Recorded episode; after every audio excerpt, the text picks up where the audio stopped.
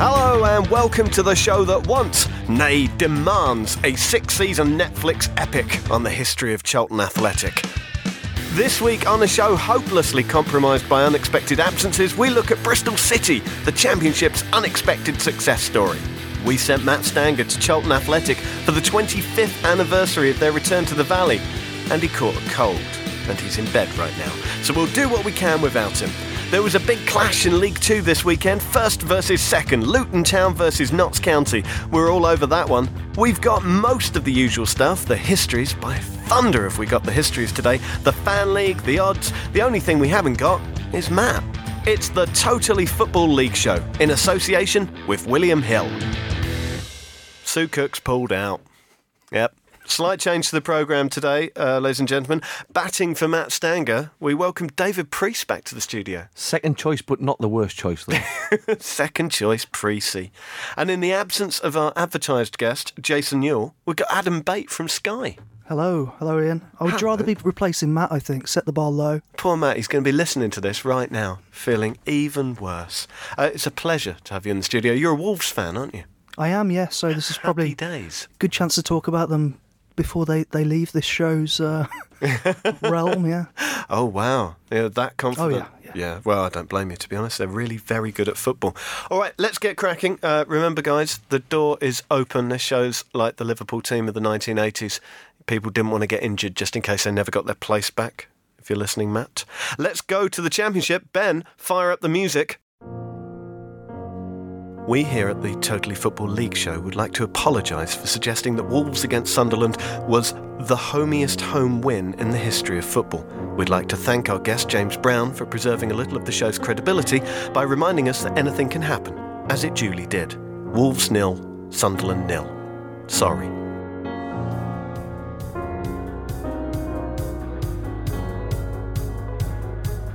Elsewhere, Bristol City's extraordinary surge continues at an inversely proportional rate to Sheffield United's decline, the two lines crossing on Friday night when the Robins beat the Blades 2 1 at Bramall Lane. And Leeds United, who we might have mentioned once or twice last week, are just four points off the playoffs now, having beaten QPR 3 1. Nigel Adkins enjoyed a flying start to life in Hull on Saturday. The Tigers held on to beat Brentford 3 2, and they've put six points between themselves and the drop zone. Birmingham, on the other hand, are deep in the sticky stuff. They've lost 1 0 at Fulham, they've only won once in their last six games, and the pressure's building again already.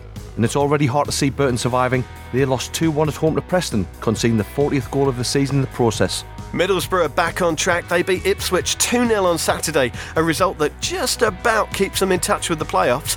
Sheffield Wednesday had hopes of being up there with them and were leading Norwich 1 0 at half time, only to lose 3 1. And Bolton's impressive response to that seemingly eternal run of defeats has been truncated by a 3 2 defeat to Nottingham Forest. Derby County are absolutely flying. They start the season poorly, but their 3 0 away win at Barnsley lifts them to fourth in the table. They rose above Aston Villa, who drew 0 0 with Millwall. And there was another exciting finish to a televised Monday night game. Reading were leading Cardiff 2 0 with 7 minutes to go, only to let the Bluebirds back in into the game. First through Joe Bennett, and then in injury time, Lee Tomlin equalised. They're four points behind Wolves in second. Ah, they certainly are. I didn't switch that one off in injury time. Learnt my lesson. Uh, Bristol City, then, uh, they finished 18th in 2016, held up by the goals of Jonathan Kodjia. They finished 17th in 2017, held up by the goals of Tammy Abraham. Uh, manager Lee Johnson, son of former manager Gary Johnson, of course, seemed like he was on borrowed time after just one win in the first five games of the season. We all kind of expected the inevitable, but they've won six of the last eight, David. I think it's a it's a great case for, for somebody backing their manager and having a faith in the manager because I mean they, they didn't have a great season last year either. And, and going into this year, there was still a lot of hope. Obviously, they probably didn't didn't think they were going to be third at this point in the season, but they, what they have got there, they've got a, a real good group of players, and it's not just about recruitment. It's about once they get the, those players in, that they're big on the environment that they're creating, and they, they they're creating a a, a team that's. Um, where they, they don't want any passengers, they don't want anybody who's going to upset the apple cart, and as well as getting the right players in, I think a big big part of their process was getting the, the wrong players out and making sure got them out quickly. They seem to have got that uh, now, and uh, you can you can see that the way they're playing, they're, they're very uh, very orientated on the, on the set pieces. Uh, they score a lot of goals from set pieces, and uh, and it helps when you've got a goal scoring centre half as well. Absolutely, one who's six foot six. Um, Adam, did you watch the game against Sheffield United on Friday I did. night? I saw the four times they hit the woodwork. So yeah, incredible, Sheffield, wasn't it? Yeah, a little fortunate, I think, in that one, but it's the, it's the team spirit, isn't it? And it's late goals. Um, I agree with David about the the recruitment because a lot of the key players there this season w- were there last season, weren't they? Um, you would have thought losing Tammy Abraham, but it's players that were there like Korey Smith, and I think Nathan Baker has been just as important as uh, as Flint at the back. Um, but I'm, I'm just interested to talk about Flint just because the amount of goals he scores. I just think, I think you know, even if he's not that good a defender, you know, if he's making more mistakes than than Baker or whatever, that's just an outrageous amount of goals to be scoring. 15 when they went up, and and six this season already. Uh, It's just extraordinary. Well, they almost lost him, didn't they, David? Yeah, exactly. I mean, in the summer, the uh, it, it's, I think it's no secret that, that Birmingham were were trying to sign him before they signed Marc Roberts, and he just signed a new contract last season, which uh, which gave him a hefty pay rise. And and I know they were perhaps a little disappointed that he, he might uh, even think about moving to, to into another championship uh, team, even though Birmingham again would would give him another hefty pay rise, but.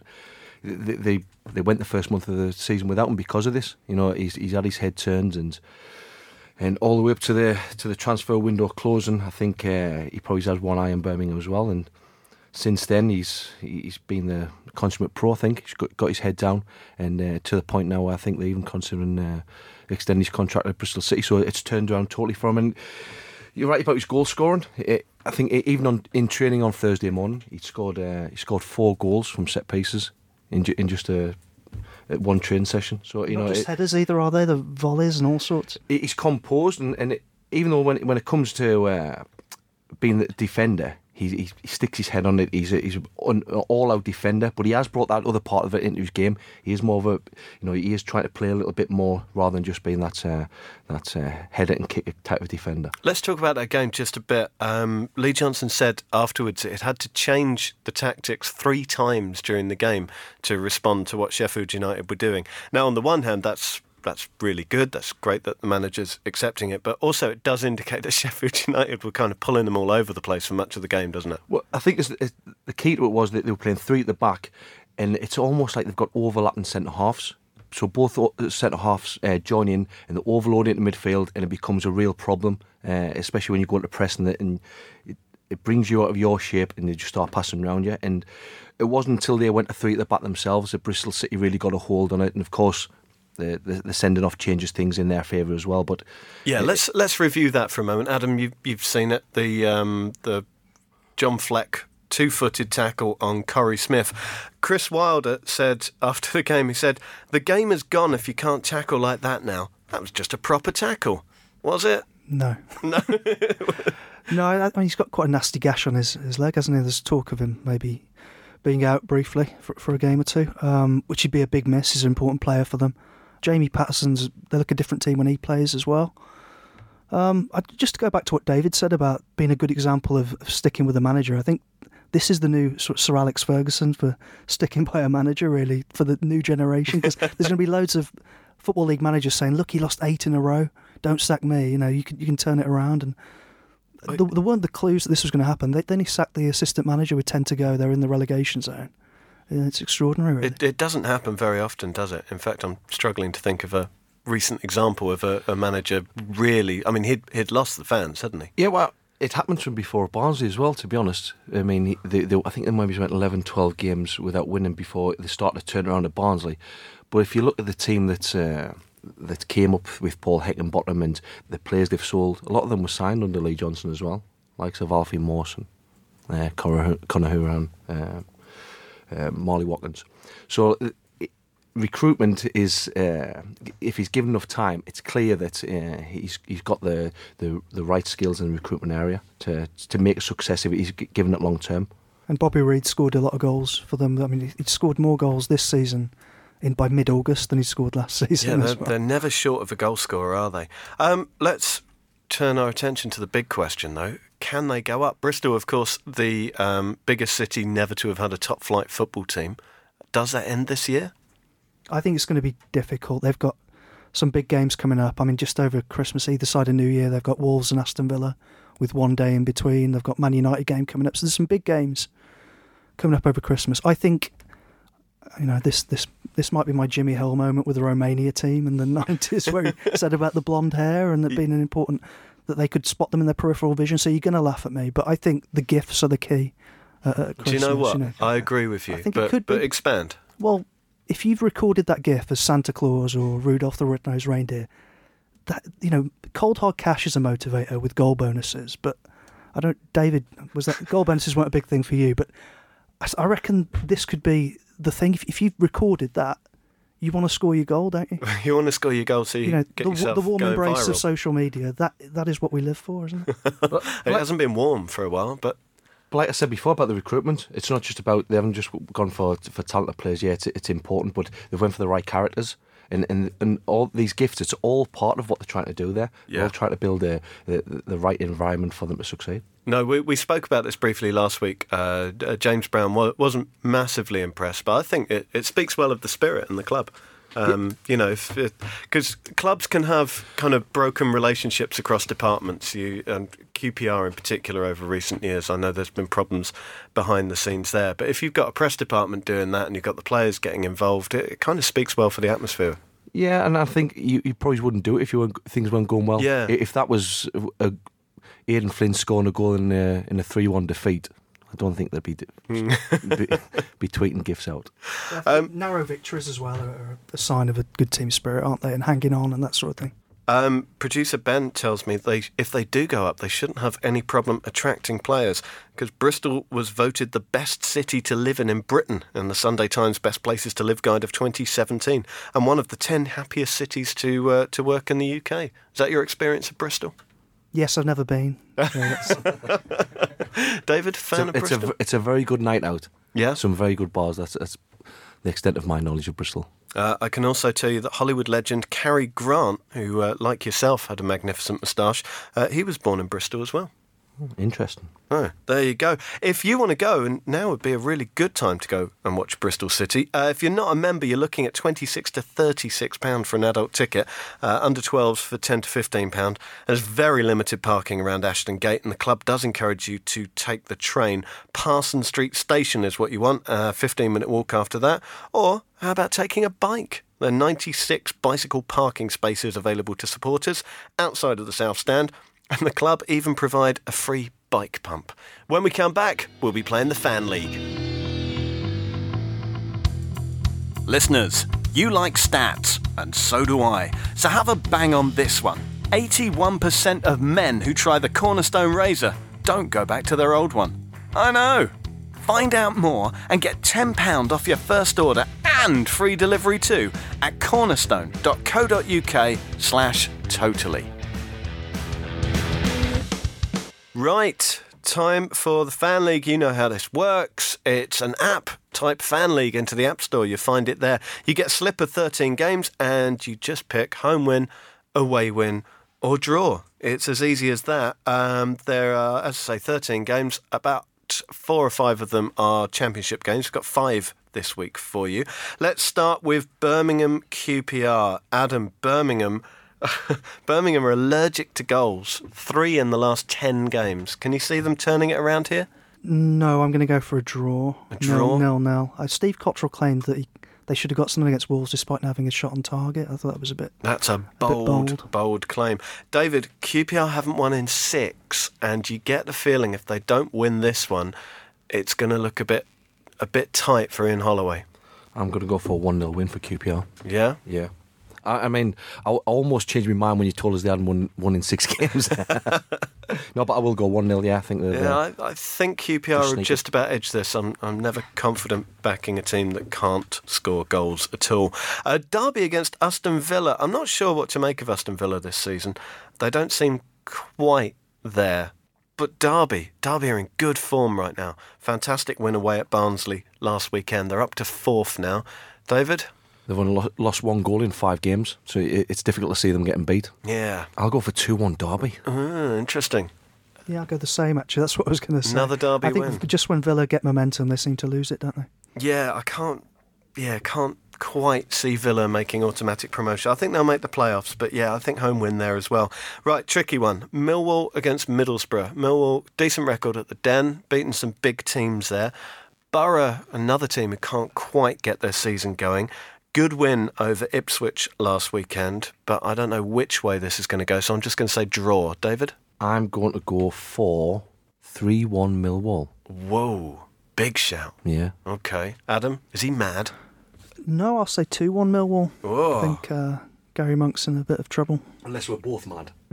There's a lot of love for the Lions. Uh, Gary Monk's former club, Leeds, they're at home to Norwich. Now, Leeds have won three in their last five. James Brown last week, he said that he felt they'd come through that wobble. But Norwich had a good result last weekend, first win in ages, uh, coming back against Sheffield Wednesday. So it's another difficult one. On balance, though, Leeds at Elland Road. Take something to stop me saying home win there. I don't know. Did, uh, you see the little video of um, Gattuso that was going around saying it, it was uh, this is what Leeds are like, and it was uh, sometimes maybe good, sometimes maybe bad. He didn't use those words. That's exactly what Leeds are. So it's either going to be 3 0 Leeds or 3 0 uh, Norwich. So I'm going to go for 3 0 Leeds. Okay, Adam. I'll disagree and go 2 2. Now, final one Preston against Sheffield United. I know Sheffield United haven't had very good results recently. Their form doesn't look great, but I'm I'm not sure they're in decline. After hitting the post four times against Bristol City, um, I, I'm I'm backing them to win this, get back on track. Not just that, it was a wonder save by Frankie Fielding as well. Oh yeah, forgot about that. save, yeah. Um, yeah, fancy Sheffield United. Um, 2 0 Sheffield United. Adam. I'll go 2 1 Sheffield United. Okay.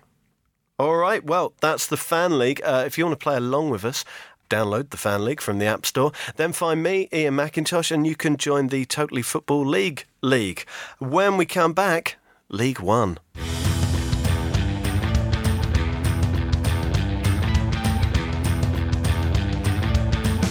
All right, time for League One. Wigan move four points clear at the top of the division after a straightforward 2 0 victory over Fleetwood Town. Not a single shot on target there for Uwe Rosler's men. It's five wins on the bounce for Matt Stanger's Blackburn Rovers. Not that he owns them, but I think their situation would be improved if he did. Uh, they beat Peterborough 3 2 away from home. Rovers are third. And our Appoint Richie Wellens campaign further vindicated this week by their 5 1 win over Northampton. The Sexy Owls are up to 16th now. They're only nine points off the playoffs. After back to back defeats, Shrewsbury need a late Shaun Whalley goal to salvage a point away at MK Dons.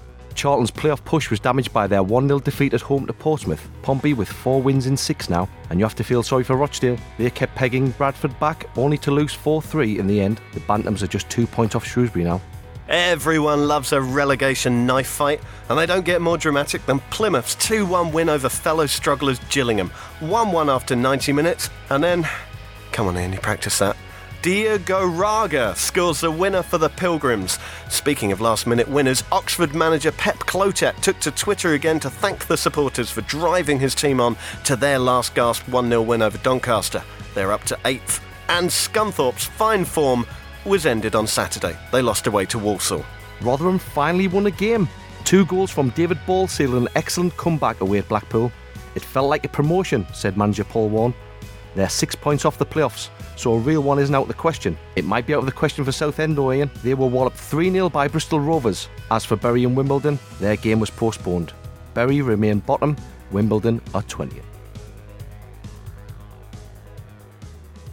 So, from what we've learned since we started this Football League Odyssey, football clubs were generally formed in the Victorian era by factory workers or churchgoers, or in Wycombe's case, bespoke luxury chairmakers. Charlton, though, they were formed in 1905 by kids, teenagers who like to kick about. They got their red and white kit from a local draper's, they stuck an ad in the paper for opponents, and they entered the Lewisham League in 1906. They meandered around southeast London, making their home on the Woolwich Common, on Pound Park, on the Angerstein Athletic Ground, but they were always overshadowed by their illustrious neighbours Arsenal. In 1913, however, Arsenal pulled an MK Dons and skipped off to a more prosperous location. Of course, one year later, there were rather more important things to worry about. But when that ended, Charlton found their spiritual home, a sand and chalk pit known as the Swamps. It wasn't even big enough for a football pitch, so everyone had to grab a shovel and literally dig out the pitch. And that pitch became known as the Valley. In 1920, Charlton went professional. In 1923, they went on a bit of an FA Cup run, beating three First Division clubs and making the quarter-finals. But it didn't spark much interest in the team, and they left the Valley for a brief dalliance in Catford. That didn't last. Jimmy Seed became manager in 1933, but he had to find a new goalkeeper the following year when his first choice, Scotsman Alex Wright, was killed in a freak accident. After a brilliant performance against Torquay the day before, Charlton's players were relaxing in the sea. Wright dived headfirst off a diving raft, but didn't realise that the water was only three foot deep, perhaps even less, according to the inquest that followed, and he broke his neck, dying in hospital later. Seed, however, continued the work. He led Charlton to the second division in 35 and the first division in 36, and where did they finish in 37? Only bloody second behind Man City. And the Valley, the place that had struggled for crowds, they got 75,000 there in 1938 for a cup tie with Villa. They finished top four three times in the late 30s, and I tell you, when the 1939 1940 season began, they had really high hopes. Seed was still there after the Second World War, and in 1947 he won the FA Cup at Wembley. But the good times didn't last. He was sacked in 56, Charlton were relegated in 57. The following season, however, saw the greatest comeback in football ever. Istanbul. In 1958, Charlton were 5 1 down to Bill Shankly's Huddersfield with 28 minutes left and 10 men on the field, and they won 7 6. 60s weren't so hot. Charlton went from the second to the third in 72, bubbled between the two for a bit, narrowly avoided bankruptcy in 84, and were forced to leave the Valley in 85 for a spell at Selhurst Park. Despite all of that, Lennie Lawrence got them up to the first division in 86, stayed there after winning the playoffs, these being the days when the fourth bottom team had to scrap it out with three upstarts from the second division. They survived on the last day in 88 as well, relegating Chelsea in the process. In 89, a way back to the Valley was found, but it depended on thousands of volunteers getting themselves over there to basically weed the terraces. Uh, Greenwich Council tried to get in the way, so they set up their own political party, the Valley Party, to contest local elections. Uh, in 1990, though, Charlton were finally relegated and Lennie Lawrence left. He was replaced by the untested player partnership of Alan Curbishley and Steve Gritt. In 1992, they returned to the Valley, triumphant in more ways than one. They beat Portsmouth 1 0, and now we have to fast forward. They played their part in another of the greatest games ever, beating Sunderland on penalties in the playoff final at Wembley in 1997 after a 4 all draw. They stayed in the top flight for 10 years under Curbishley, the last couple of seasons characterised by a number of Charlton fans phoning 606, plaintively begging for Curbs to be sacked and replaced by someone to take them to the next level. In 2006, a tag team of Ian Dowie, Les Reed, and Alan Pardew duly obliged, and they haven't been back since. Uh, if it was down to me, I'd spend another 10 minutes telling you all how wonderful Chris Powell is, but let's finish in 2014 with the takeover of the club by Roland Duchâtelet, which, on balance, has not gone well. Charlton hasn't been a happy place for a while. It isn't sorted yet, even with Duchâtelet's recent pledge to leave, but manager Karl Robinson has certainly helped. Guys, you still with me? Yes. that What feels that, like 20 minutes? that's therapy for the Charlton fans, isn't it? Really, because it shows that in the context of this mess, it's actually there's been some low times. So much there's history. been no there. diving incidents. No. of, of, of that kind. I tell you what, I should just say, if you enjoyed that, um, who wouldn't? Follow the Charlton Athletic Museum on Twitter. That is at C H A T H Museum. So, Karl Robinson, a sort of peace has broken out. Um, he's the only David. He's the only kind of manager who could have come in and taken this, isn't he? With his personality.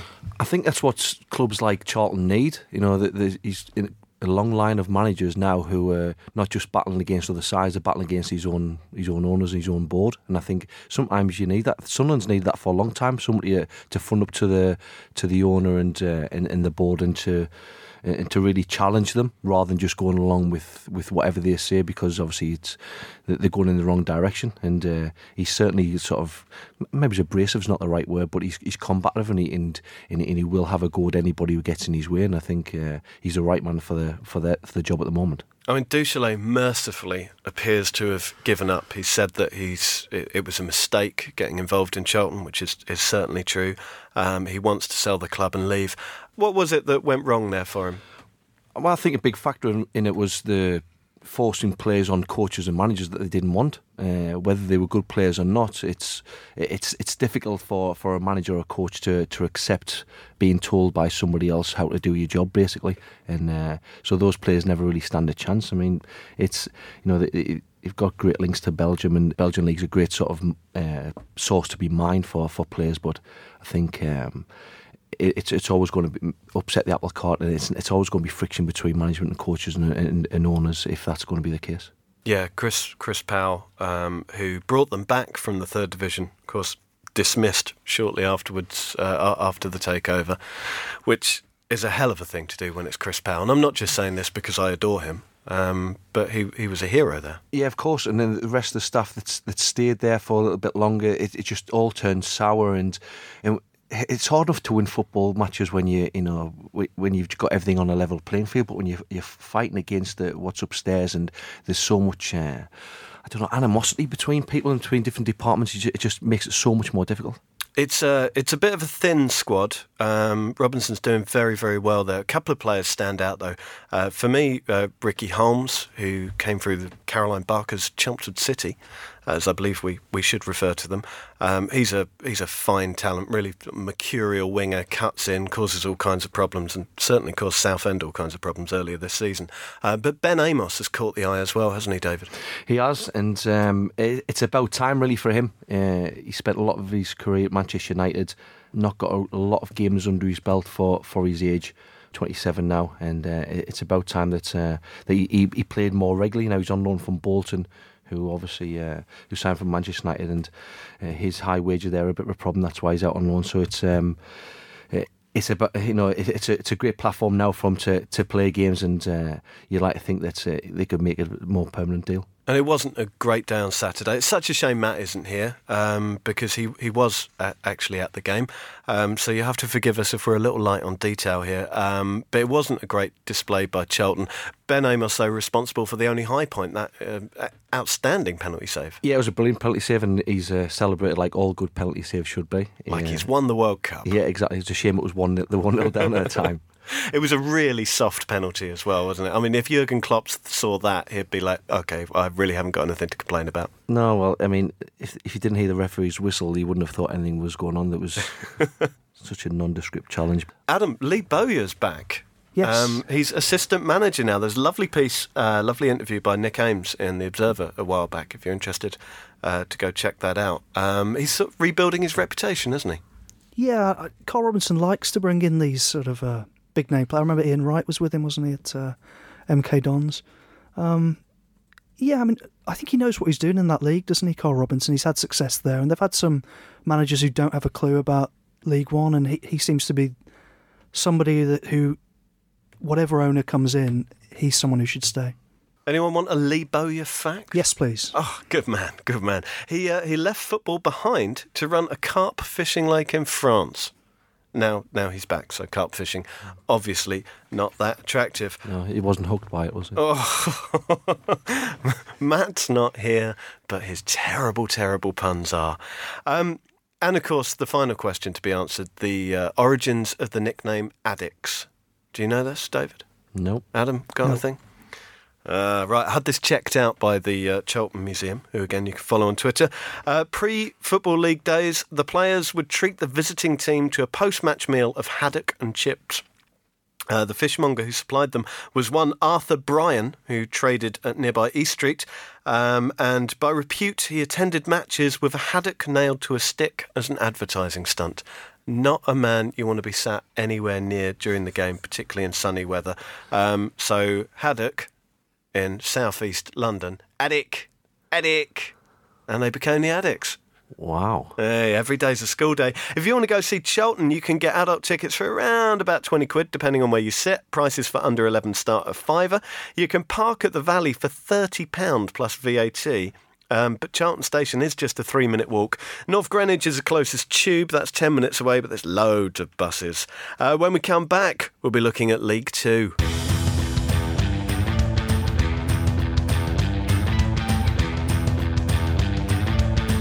Welcome back to the Totally Football League show in association with William Hill, and it's time for the League Two roundup. It was all square in League Two's clash of the Titans on Saturday. We'll hear a bit more about it in a sec, but Luton Town notched up their 35th home goal of the season in the first half, and then Notts County equalised through the timeless dominance of Shola Ameobi right on the hour. Morecambe had a massive win on Saturday, though. They beat Coventry 2 0. They would have been in the drop zone without those points. And the division's game of the day was almost certainly at the Rodney Parade, where Newport and Carlisle shared six goals in the space of 26 minutes and drew 3 all. There was a massive win for Chesterfield this weekend. A last minute goal from Robbie Weir snatched the three points for the Spireites, but it condemned Barnet to the foot of the Football League. Mansfield Town's inconsistency continues. They were beaten 2 0 by Harry Kewell's Crawley Town. Steve Evans was not amused. And things are picking up for Grimsby. They beat Forest Green 1 0. Mark Cooper's side at 23rd. Lincoln City continue to battle away for a playoff place. They beat Yeovil 2 0 at the weekend. Wycombe are only three points off that slot themselves, but their failure to beat Stevenage cost them the chance to narrow the gap. Nil nil there. And to continue a good weekend for teams who were tits deep in the brown stuff not so long ago, two goals for Cristian Montaño saw Port Vale rise up to the heady heights of 19th. Crewe are still sliding down the table. They lost 1 0 away at Cheltenham and they're 22nd now, only out of the drop zone on goal difference.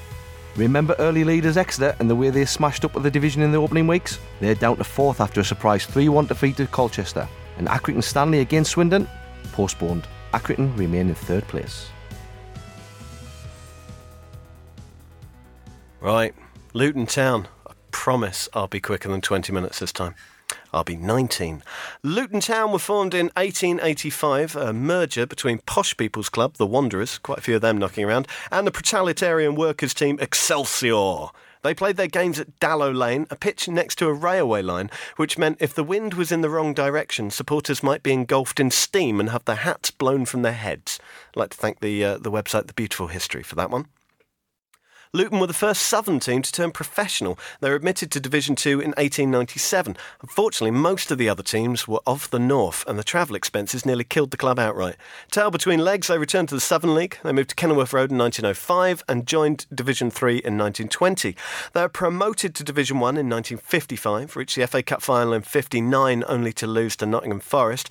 They dropped out of the top flight in 1960. They're in the fourth division by 65. But then they bounced back. They won the fourth division in 68 and they were back in the first for the 74 75 season. Only for one campaign, though. Luton's golden age, that was the 1980s. They rose back to the top flight under promising young manager David Pleat in 1982, and they stayed up on the last day of the following season thanks to a Raddy Antic goal that brought that famous jig of delight from the manager. They weren't a popular team in the 1980s, Luton. They installed a plastic pitch in 1985, and after a terrifying night of violence before, during, and after their clash with Millwall that year, Chairman David Evans, described in his Guardian obituary as the Thatcherite of Thatcherites, banned away fans and introduced an identity card scheme. We became pariahs, David Pleat said.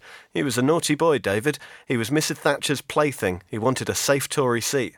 I didn't agree with it, but there was no discussion, no debate. Incidentally, have a read of Sean Ingle's piece in The Guardian on that, on that game. It's brilliant. Uh, anyway, uh, Luton finished seventh in 1987. They won the League Cup in 1988 after a dramatic Wembley tussle with Arsenal.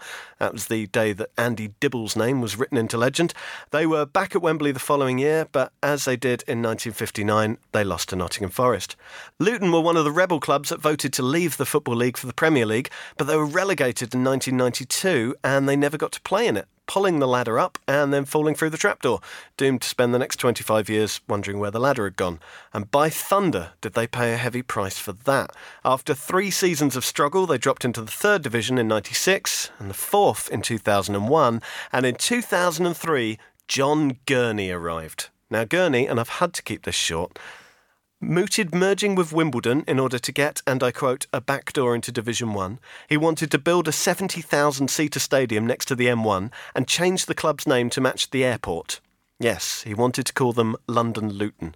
After sacking Joe Kinnear, he launched a pop idol style foam poll to pick the next manager, which by an extraordinary quirk saw the cheapest option Mike Newell win, which was very handy because Newell had signed a contract an hour before the phone lines closed. In fairness, though, Newell actually did do quite well. So, how did the fans get Gurney out? Well, in the words of Jim White in The Telegraph, in a splendidly organised coup d'etat, they bought shares in a sleeping company which held a debenture on Luton's ground and then called in a multi million pound debt. Gurney was declared bankrupt in 2008, and while we take absolutely no pleasure in another man's downfall, it is reassuring at least to know that he's now barred from taking over anyone else's football club. Newell, in the meantime, had taken Luton up to the second division, and they finished 10th in 2006 before plunging down to the fourth amid financial irregularity charges and massive, highly contentious point deductions, a 30 point deduction in one case. Relegation to non league in 2009 was unstoppable. Uh, they came close to a swift return three times in four years, but then, under the wise stewardship of the venerable John Still, they popped back up in 2014. Uh, they started well that year, but they fell away. Still was awarded the freedom of Luton in January 2015, but was sacked in December 2015. He was replaced, though, by Nathan Jones. We're not doing the Bananarama joke. It's been going pretty well since then, hasn't it, Adam? Fantastic. Um, I've interviewed Nathan Jones a couple of times, actually the second time I interview him, I immediately put a bet on them to win the league, which isn't my reaction every time I interview a lower league That's manager. I can assure what, you. What was it about he's, him? He's just well. Th- first of all, I think he's got an interesting background, having played in Spain as a young player, and he actually let, got homesick at Luton, ironically there, and then went to Spain, which is a bit, a bit odd. Um, it's a lot better be homesick if you're warm though, and you've yeah, got a nice that's true. Yeah. but I think he's got a really interesting blend in the coaching staff as well, because uh, he leans heavily on Paul Hart to was at Leeds and, and, Forest, and a kind of a proper football man, and, and, and he trusts him a lot. But he's also got uh, an assistant called Joaquin Gomez, who I've also done done a piece with him, and he's another guy.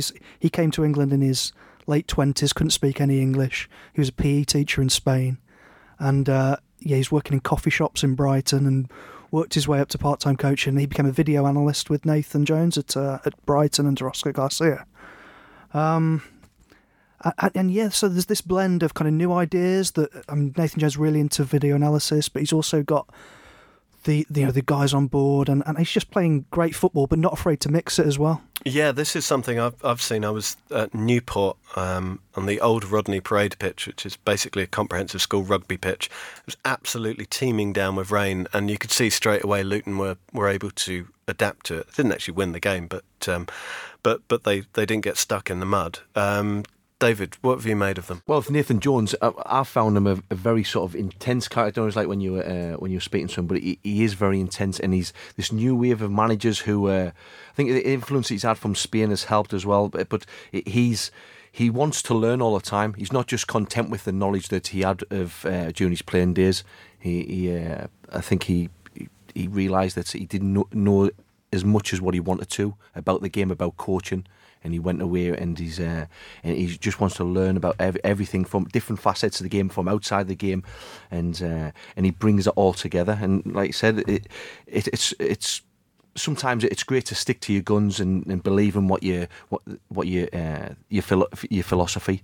But uh, sometimes in, in League One and League Two, it's not enough to do that. You do come uh, and play on some some terrible pitches, and it isn't conducive to good football. So you need to change it a little bit. And, and the fact that he does that, and uh, and he is able to shift and and change his uh, the way that his tactics and the way that he plays, it's it's it's it's, it's what's going to get them in, into the, the next division above.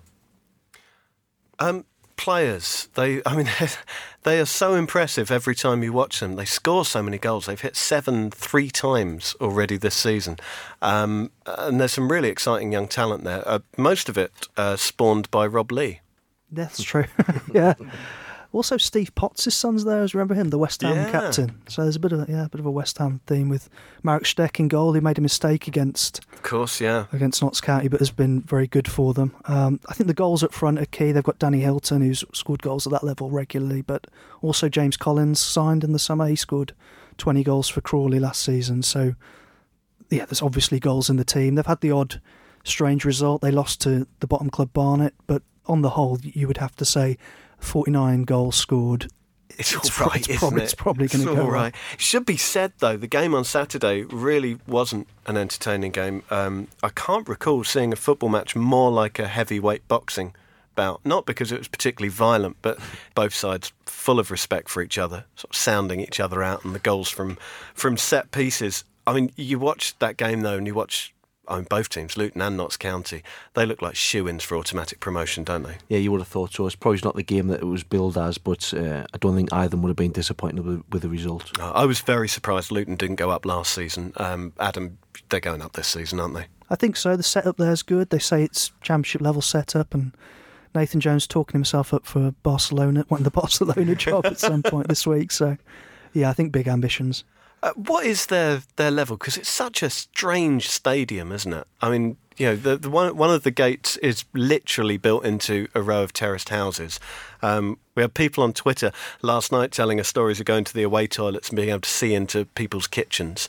They're not going back to the top flight in that stadium, are they? No, they're not. They've got a new training facility, which is uh, which is top notch. Um, they're in real dire need of a new stadium. Uh, uh and even 15 years ago, one of my friends went to went to sign for them, and he said he, he walked in the dressing room. The, some tiles were missing from the the dressing room uh, uh, ceiling. You know, all the like sort of insulations falling down. It says it was. He didn't have to talk to them. He just walked in and then walked straight back out again.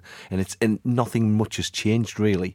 It's still uh, it's still quite the same, but it's they have got a great support there you know, and they and they do fill it. Even when they're going there with Lincoln in the uh, in the conference in the National League, it was uh, they they still fill the stadium and it's still a great atmosphere. But they really, really do need to uh, to move to a new stadium. It's a massive catchment area as well, particularly with the people who can't afford houses in London, which is pretty much everybody right now, all heading out to Bedfordshire. So lots of potential, but yeah, they, they certainly do need a new stadium. I tell you what, if you want to go see them, cheapest match day ticket is £18 and kids' prices from 3 quid to 9 quid. There's hardly any parking at Kenilworth Road itself, um, but the ground's 20 minute walk from the town centre, and as the club website proudly proclaims, as of last month, 2020 developments in association with RCP Car Parks opened a new car park at Power Court in Luton, bringing another 500 much needed spaces to the town centre, with excellent introductory offers available for parking at just 50p an hour. We'd highly recommend supporters use the facility on match days and throughout the week. Woof indeed, producer Ben.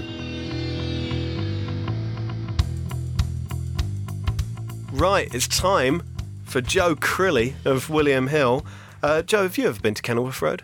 I have actually. I've walked through the uh, the poor person's garden through their terraced house to get into the away end. So uh, I have indeed, yeah. Have you ever done in a wee and, and looked in an old lady's kitchen at, at Kenilworth Road? I should say, not, not in general. Right. Okay. I'm glad you clarified that. Um, I can't remember. It was a good. it was a good few years ago. Uh, I can't remember whether I used the facilities, but uh, uh, as, as David said, the the ground is rather dilapidated.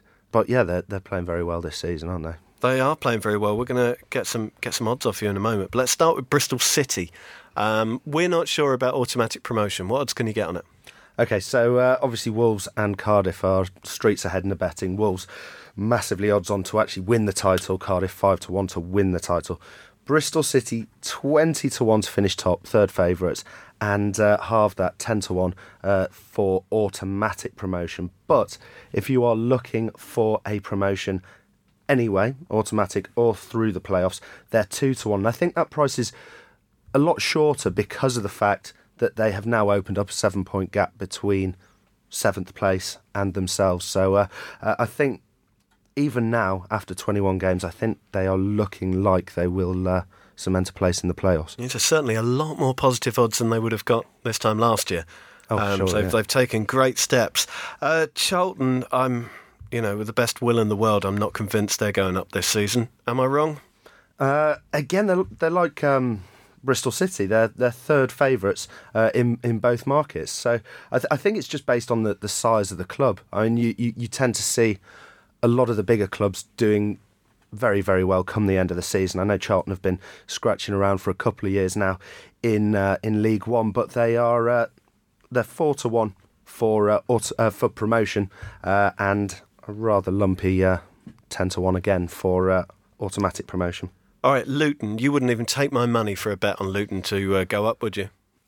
no, they're actually four to seven to win the uh, the division ahead of Notts County, who are four to one, which is bizarre considering they're on the uh, the same points at the moment, uh, and automatic one to twelve. But I was having a chat with um, one of my former colleagues, who is a massive Luton fan, season ticket holder for about thirty years, uh, and he said whilst they look like one of the best Luton teams that he's seen in a very, very, very long time, he wouldn't be putting his money on at odds on for them to win the league. He said he, he's fully confident that they will get automatic promotion, but uh, at four to seven, he w- he would much rather go for the four to one for Notts County. Yeah, I think that's fair. I think they're going up. I'm not sure if they'll win the title. Uh, let's let's turn our attention to the TV games. Um, Sheffield Wednesday against Wolves.